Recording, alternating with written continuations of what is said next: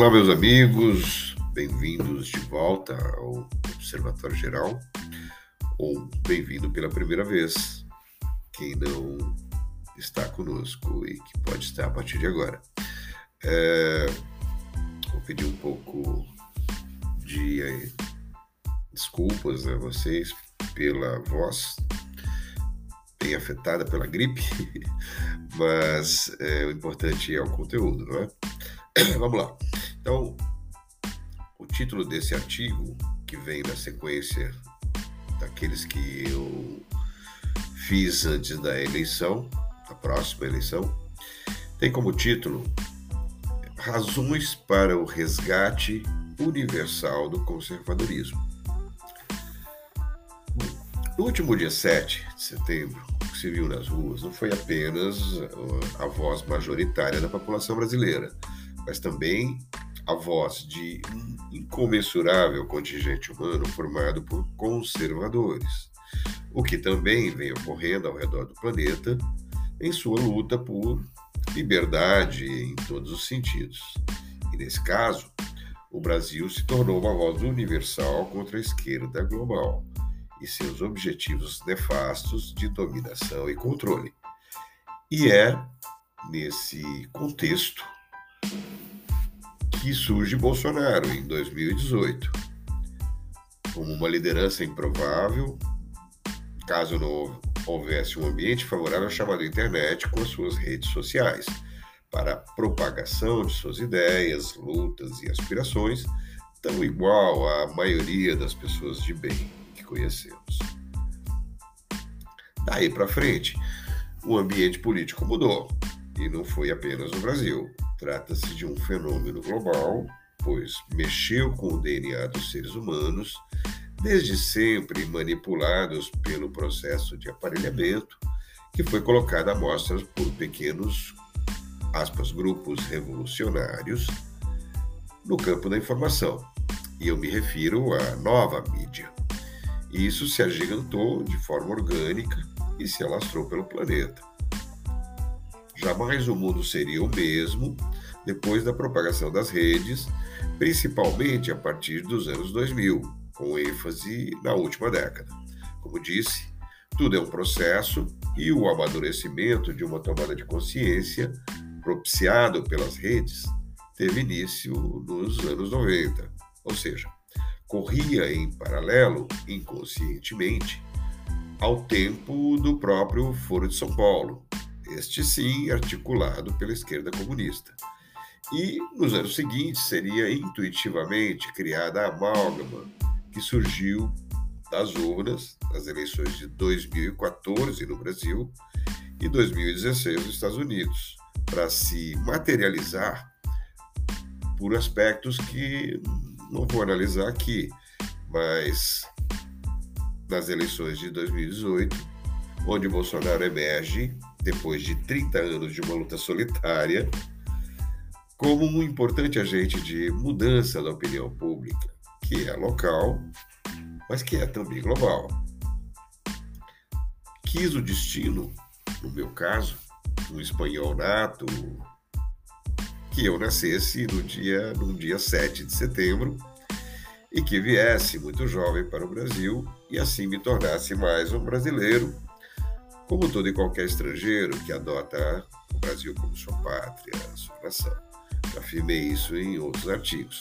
O Brasil é o único país no mundo que franqueia sua nacionalidade para quem a deseja adotar. E como é bom ser brasileiro. Quando falei de como a esquerda serve ao establishment ou ao sistema, como desejo chamar, Deixei claro de que isso não é um fenômeno local, mas sim de algo que está disseminado em todos os continentes, como por exemplo na América Latina, onde organizações da esquerda totalitária, como as integrantes do Foro de São Paulo, conspiram com um gigantesco aparato que, de poder para dominar o continente, isso já abarca oito de 12 países do nosso bloco. Como sabemos, os planos de dominação da esquerda global representantes do poder econômico que constitui, constitui o sistema paralelo de poder no mundo, nunca são coisas de curto prazo e baseiam-se no domínio das mentes através da cultura, da educação e da mídia, principalmente. O Foro de São Paulo, como sabemos, teve início em 1992, sendo, portanto, um plano que já perdura por 30 anos e, com base no seu modelo de financiamento, já determina os cerca de dois terços de países no continente e sempre está adequado às características de cada país, mas tendo como base o mesmo modelo baseado nas ideias do fundador do Partido Comunista Italiano, Antonio Gramsci, e seu marxismo cultural, e também de outros ideólogos socialistas e comunistas, onde o principal fator é o domínio da mente das pessoas para impor seu domínio total e sua perpetuação.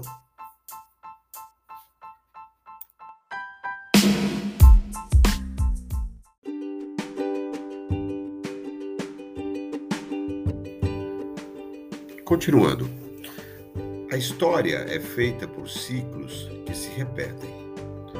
E quando falamos de ciclos, estamos falando de períodos de apogeu e queda, onde o principal elemento representa o poder de uma elite que se ocupa em conquistar territórios e subjugar povos de forma totalitária, mesmo que se autodeterminem, aspas, repúblicas democráticas ou coisas do gênero.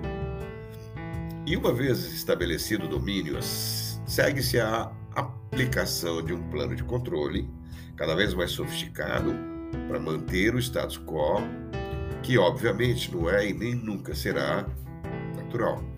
Dessa forma, com o passar de muitos anos, as novas gerações vão sendo modeladas em sua forma de ver e pensar a realidade, permitindo que um processo de submissão e controle que vai diminuindo as pressões contra esses regimes de opressão. Mas isso dura até que o caos se instale como veremos. E não esqueçamos que as populações são vistas como um ativo de produção de riqueza. Mas também podemos dizer que outro elemento comum a cada um desses ciclos é o rancor visceral que fica impresso nos povos escravizados pelo poder, mesmo depois de muitas gerações. Muitas vezes, a, exacerbação desse sentimento está presente na gênese da criminalidade, por exemplo, mesmo que existam outros fatores, é claro. Né? A evolução da inteligência humana tornou tais ciclos muito mais sutis, porém incapazes de impedir os conflitos inerentes à cobiça humana em mãos de psicopatas obcecados por poder e controle. E isso foi o que vimos nos conflitos de 1917, 1945, as guerras mundiais, que inauguravam novas organizações de compartilhamento do poder com um poder bélico assustador. E por muito tempo, esses conflitos foram uma espécie de anteparo, visando conter novos conflitos dessa mesma magnitude. Assim surgiram guerras muito mais sutis e focadas em domínio econômico e ações muito bem articuladas geopoliticamente, mas, sobretudo, pelo domínio das mentes das populações ao redor do planeta, muito bem retratadas nas distopias que citei nos artigos anteriores. E o resultado dessa nova configuração de poder paralelo foi a reconfiguração de modelos de dominação e controle. E falo, a grosso modo, do globalismo, onde pequenos grupos detêm o poder sobre setores econômicos que, de, que determinam, ao final, quem manda no planeta. O chamado establishment, formado por pequenos grupos com muito poder econômico, representado por metas capitalistas, onde se inclui os representantes da indústria digital hoje, pelos detentores de monopólios e oligopólios, que determinam os mais importantes setores da economia, como o financeiro, por exemplo, presente em todas as articulações de poder da esquerda de que temos notícia, e do crime organizado, que são setores que compram principalmente os políticos de esquerda, como expliquei no artigo anterior, além de se associar ao capital de uma forma geral. Assim, a ideia de dominar mentes foi vista por governos totalitários, a serviço do establishment, como a melhor maneira de minimizar conflitos junto a populações que, com o crescimento demográfico acelerado visto nos últimos, no último século XX, quando em 1927 o planeta chegaria aos 2 bilhões e a seguir, em 1960, atingiríamos 3 bilhões, 4 bilhões e 74, 5 bilhões em 87, 6 bilhões em 1999 e 7 bilhões em 2011, que agora nos aproxima a 8 bilhões, marca que deve ser atingida no ano que vem, possivelmente. Ou seja, estamos em um ritmo de crescimento demográfico que representa um bilhão de pessoas no planeta a cada 12 ou 13 anos, que é algo assustador sob qualquer análise que possamos fazer. Questões ligadas à democracia, à demografia, representam potencialmente inúmeras crises possíveis, como por exemplo a questão da segurança alimentar e também a crise energética que estamos vendo no momento, o que expõe ainda mais o Brasil à cobiça do establishment. Dessa forma, surge também o risco de uma população com tal dimensão que é mais difícil de ser subjugada, principalmente se os modelos convencionais de controle mental, via cultura, educação e mídia, colapsarem. Risco iminente hoje, depois do advento das redes sociais, que fugiram ao controle do poder global constituído, pelo menos no primeiro momento.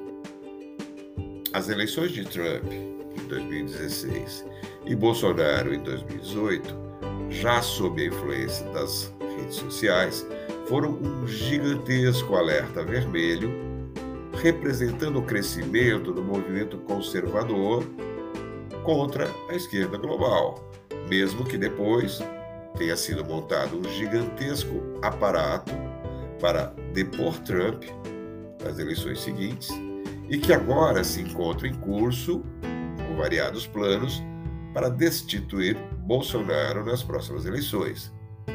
Mas cuidado, esquerda global. No caso do Brasil, parece que temos um ambiente consideravelmente menos favorável para que o sistema, ainda detentor do poder face o aparelhamento do Estado brasileiro, possa ser bem sucedido nesse intento. E sobre isso falarei mais, já que esse fato isolado está colocando em xeque a esquerda no mundo, algo que as últimas eleições americanas não conseguiu.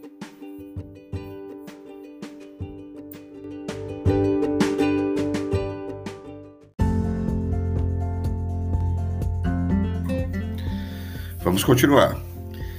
Mas por que o conservadorismo está em alta no mundo? Um mundo dominado pela esquerda comunista, socialista, vem em derrocada no planeta, seja no plano das ideias, seja no plano econômico, mas principalmente diante dos desafios de prover minimamente a dignidade dos povos ao redor do mundo, face o crescimento populacional e a exaustão de recursos para manter o parasitismo da esquerda. Ressalte-se que a comunidade do agronegócio, por exemplo, é predominantemente formada por conservadores na maioria dos países, inclusive e principalmente nos Estados Unidos e no Brasil. Paralelamente a isso, uma visão pós-moderna, na verdade mais adequada às visões de, um, de uma hipermodernidade de Lipovetsky ou modernidade líquida de Bauman, trouxe um esgotamento do modelo hedonista e seus desdobramentos presentes na batalha pelas mentes adotadas pela esquerda, principalmente após a derrocada da União Soviética. Tal movimento, tendo como base a fragmentação dos valores da família e da religião, a pregação da liberdade extrema, da erotização e do uso das drogas, dentre outros fatores, trouxe a sociedade a uma perplexidade onde nem a suposta liberdade ou a busca do prazer imediato foram capazes de promover felicidade, mesmo que efêmera, de uma geração cada dia mais digital. Ao contrário, a ausência ou a perda de valores conservadores como referência de vida e conduta produziu uma sociedade em permanente crise existencial. A doutrinação da esquerda não produz felicidade e o Éden prometido fica cada dia mais distante, quando os recursos acabam e a pobreza geral se instala, algo que sempre acontece em governos totalitários. Por sua vez, aspectos comportamentais como o exibicionismo, ideologia de gênero e a fragmentação dos valores conservadores só serviram para dividir a sociedade e conduzir as pessoas a um beco sem saída. Rever conceitos e resgatar valores passou a ser uma aposta viável numa sociedade onde tudo passou a ser hiper, como nos diz Lipovetsky, e onde o hedonismo, a hiperliberdade, o hiperconsumismo e todos os excessos, ao contrário de nos fazer felizes, nos fez mais e mais fragmentados e incompletos. O chamado canto de sereias do comunismo foi desmascarado pela realidade da velocidade digital. Não por acaso, o movimento conservador no Brasil e no mundo surge como uma possibilidade de resgatar valores e referências de conduta que nos fazem falta. E esse movimento ocorreu num momento em que a mídia tradicional perdeu o monopólio da informação, o que obviamente provocou uma reação da própria mídia e a seguir das próprias big techs. Mas já era tarde para evitar danos fundamentais produzidos por gerações que guardavam no seu DNA a memória de um conservador onde havia referências de um tempo em que o establishment se ocupava em reescrever a história como nas distopias que citei. Distopias que vieram à tona para serem resgatadas e comparadas à realidade presente. E isso definitivamente chocou. Chocou ao ponto de eleger Trump e Bolsonaro. E claro, chocou a esquerda totalitária e seus planos de controle global em curso, um salto ainda maior chamado governo global. Nesse contexto, governos de esquerda foram ruindo face a uma nova realidade mais conservadora global, o que fez com que o sistema se apressasse em desenhar e redesenhar novos modelos de dominação. Surgiram a tal Agenda 2030, sob a máxima, aspas, você não vai ter nada e vai ser feliz, surgindo o fim da propriedade, sugerindo nesse caso o fim da propriedade privada, dita por meta-capitalistas que só não deixaram claro se vão se desfazer de suas fortunas. A tal Agenda Verde e a Guerra do Carbono, o tal ESG, foram sendo introduzidos como forma de reordenar o poder do planeta, principalmente no que se refere à produção de energia e alimentos, algo bem conveniente para enfraquecer o Brasil e a própria América. Falei, o poder da esquerda comunista no mundo como agentes do establishment para impor o um modelo de governança global esbarra no conservadorismo de viés liberal que tem em seu favor um monumental e crescente apoio da população global e sua mobilização ficou evidente na América, mas sobretudo agora, como vimos, no Brasil. E mesmo que uma conscientização tardia tenha ocorrido em vários países, como os que vimos na América Latina, o ambiente geopolítico pós-pandemia vem produzindo a derrocada das economias de esquerda ao redor do mundo. E certamente esse movimento favorece ainda mais o crescimento da direita conservadora liberal no mundo. E é notório que o movimento conservador liberal no mundo está centrado cada vez mais no Brasil, como estamos vendo, e Bolsonaro surge como a mais importante liderança global conservadora jamais vista até hoje. Falaremos mais sobre esses e outros temas no próximo artigo. Até lá!